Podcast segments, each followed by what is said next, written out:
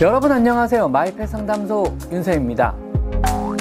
자, 그럼 사회적 거리두기가 한참인 요즘 같은 때 우리는요, 강아지의 산책을 어떻게 시켜야 될까요?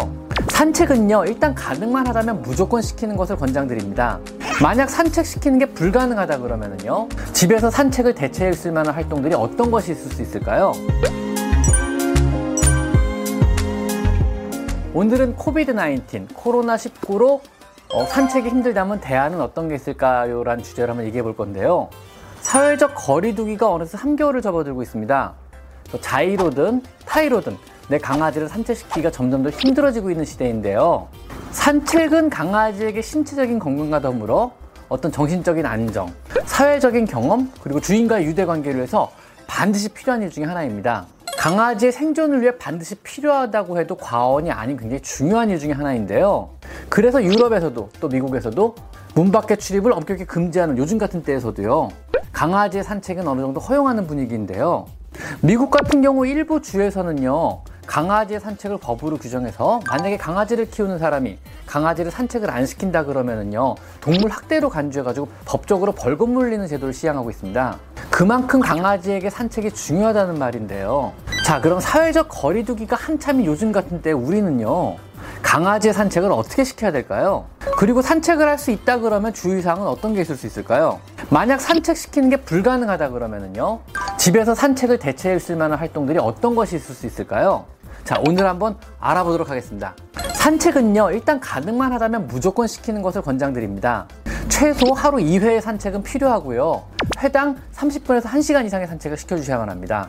요즘 같은데 산책을 시키실 때는요, 되도록 사람이 덜 붐비는 시간대인 밤 늦은 시간이나 이른 아침 시간이 적당할 것 같습니다. 산책 중에는 이상한 것을 주워 먹거나 아니면 함부로 이상한 것에 냄새를 맡지 않도록 줄을 좀 짧게 잡으시고요. 바스켓 형태의 플라스틱 머즈를 입에 씌우실 것을 권장드립니다. 이 바스켓 형태의 입막에는요, 호흡이 편하고, 그 다음 짖거나 울 수 있어 주인과의 커뮤니케이션이 가능하며, 또 심지어 물까지 마실 수 있어요. 불편하지 않기 때문에 꼭 씌워줄 거 변하고요. 대신 이물은 먹기 힘듭니다. 할 거나 아니면 이물질은 먹기 힘들기 때문에 바스킷 형태의 입마개를 반드시 착용하고 산책시킬 것을 권장드립니다. 이러한 바스킷 형태의 어떤 입마개 착용은요. 혹시라도 사람들이 길가에 버리고 간 마스크나 사람들이 함부로 뱉은 침 같은 것에 접촉하지 않도록 해주는데 도움이 됩니다. 작은 강아지의 경우는요, 직접 걸려서 산책시킨 것도 좋지만 안고 산책시킨 것도 훌륭한 산책 방법 중에 하나입니다. 강아지는 직접 몸을 움직여서 산책하는 것도 도움이 되지만요. 안고 다니는 와중에서 새로운 것을 보고 새로운 냄새를 맡으면서 계속 신선한 자극을 받습니다. 그것 자체로도 충분히 훌륭한 산책의 대안이 될 수 있습니다. 산책을 마친 후 집에 들어갈 때는요. 집문 앞에서 강아지의 몸을 충분하게 털어서 몸에 묻었을지 모를 혹시 모를 오염물질을 제거하시고요. 집에 들어간 이후엔 화장실에서 발을 물레 깨끗하게 씻어가지고 발에 묻은 오염물 역시 제거해 주시는 게 좋습니다. 혹시라도 여러분이 자가격리 중이시거나 여러 가지 사정으로 산책을 못 시킨다 그러면은요. 실내에서 일시적으로 애견과 즐겁게 보낼 수 있는 산책의 대안을 몇 가지 알려드리도록 하겠습니다. 사실 강아지는요 산책을 충분하게 해서 육체적 정신적에 쌓인 에너지를 충분하게 소모해주지 못하면은요 실내에서 그거를 안 좋은 방법으로 풀어버리게 돼요. 하울링을 하거나 짖거나 울거나 이것저것 물어뜯는 파괴적인 행동을 하게 되거든요. 즉 스스로 자기 에너지를 실내에서 풀어버리게 되는 겁니다. 즉 이것을 방지하기 위해서 산책을 못하더라도 실내에서 정신적인, 육체적인 에너지를 즐겁게 방출할 수 있는 몇 가지 방법들을 소개해드리도록 하겠습니다. 기억, 예측, 문제 해결 및 복잡한 행동과 기술을 발휘하며 반려견이 자신이 가진 최대 능력들을 최대한 활용해서 활동을 하게 만드는 것입니다. 반려견이 스스로 생각을 해서 문제를 해결하거나 또 주인과 유대를 갖는 가정에서 자신감을 만들어주는 겁니다. 예를 들어 단순히 집안 곳곳에서 반려견을 막 부른 반려견의 이름을 불러서 반려견을 오게 하는 것도 아주 좋은 실내놀이 하나에 해당되고요. 아니면 반려견 관계하는 숨바꼭질 놀이도 괜찮습니다. 숨어서 반려견이 찾을 때까지 기다리는 거죠. 반려견이 장난감을 좋아한다면 좋아하는 장난감을 들고 터그놀이를 해도 괜찮습니다. 터그놀이는 장난감을 강아지에게 물게 한 이에 밀고 당기면서 에너지를 소모하게 하는 형태의 놀이거든요. 과격하게 놀기 좋아하는 강아지에겐 에너지를 소모할 수 있는 좋은 대안이 되기도 합니다. 일시적으로 산책을 대신할 수 있는 놀이 중에는요. 후각 활동 놀이도 좋습니다. 일명 nose work라고 하는 놀이인데요. 반려견을 기다리게 한 상태에서 집안 곳곳에 작은 택배 상자나 종이 박스나 아니면 쇼핑백, 쇼핑백 같은 걸 군데군데 쌓아놓습니다. 담요 같은 것도 좋습니다. 그리고 군데군데 강아지가 좋아하는 treat이나 간식을 숨겨놓는 겁니다. 그런 강아지는 이내 코를 킁킁거리면서 간식들을 찾기 시작하고요.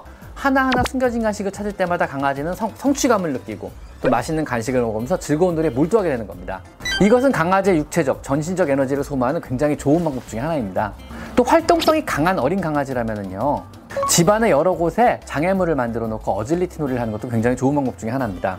어질리티란 일종의 장애물 넘기 놀이인데요. 시중에 판매하는 작은 강아지용 터널을 구입하시거나 아니면 택배 상자를 이용하시거나 아니면 쿠션이나 테이블 등을 활용해서 여러 군데 장애물을 만들어 놓고 강아지한테 뛰어넘게 만드는 겁니다. 주인과 함께 짧은 시간 동안에 굉장히 많은 에너지 소모가 가능하고요. 강아지들이 굉장히 좋아하는 놀이 중에 하나니까 꼭 한번 해보시는 것도 권장드립니다. 아니면 시중에 파는 장난감 중에요. 셀프로 계속 공을 쏴주는 장난감들이 있어요. 그럼 공을 좋아하는 강아지 같은 경우는요. 계속 공을 물어오게 되거든요.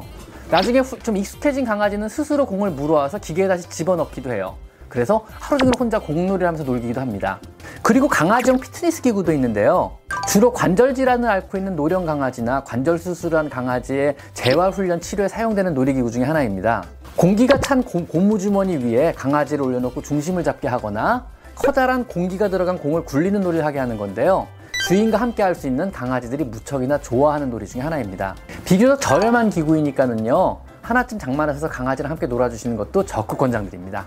모쪼록 어려운 시기를요, 우리 모두 빨리 슬기롭게 극복을 해서요, 또다시 자유롭게 강아지들과 함께 산책 활동할 수 있는 날이 빨리 오기를 기원합니다. 자, 오늘은 자유로운 산책 활동이 불가능한 이 시기에 실내에서 대안으로 할 수 있는 여러 강아지들의 놀이에 대해서 한번 알아봤습니다. 자, 오늘은 여기까지 마이펫 상담소 윤쌤입니다. 감사합니다.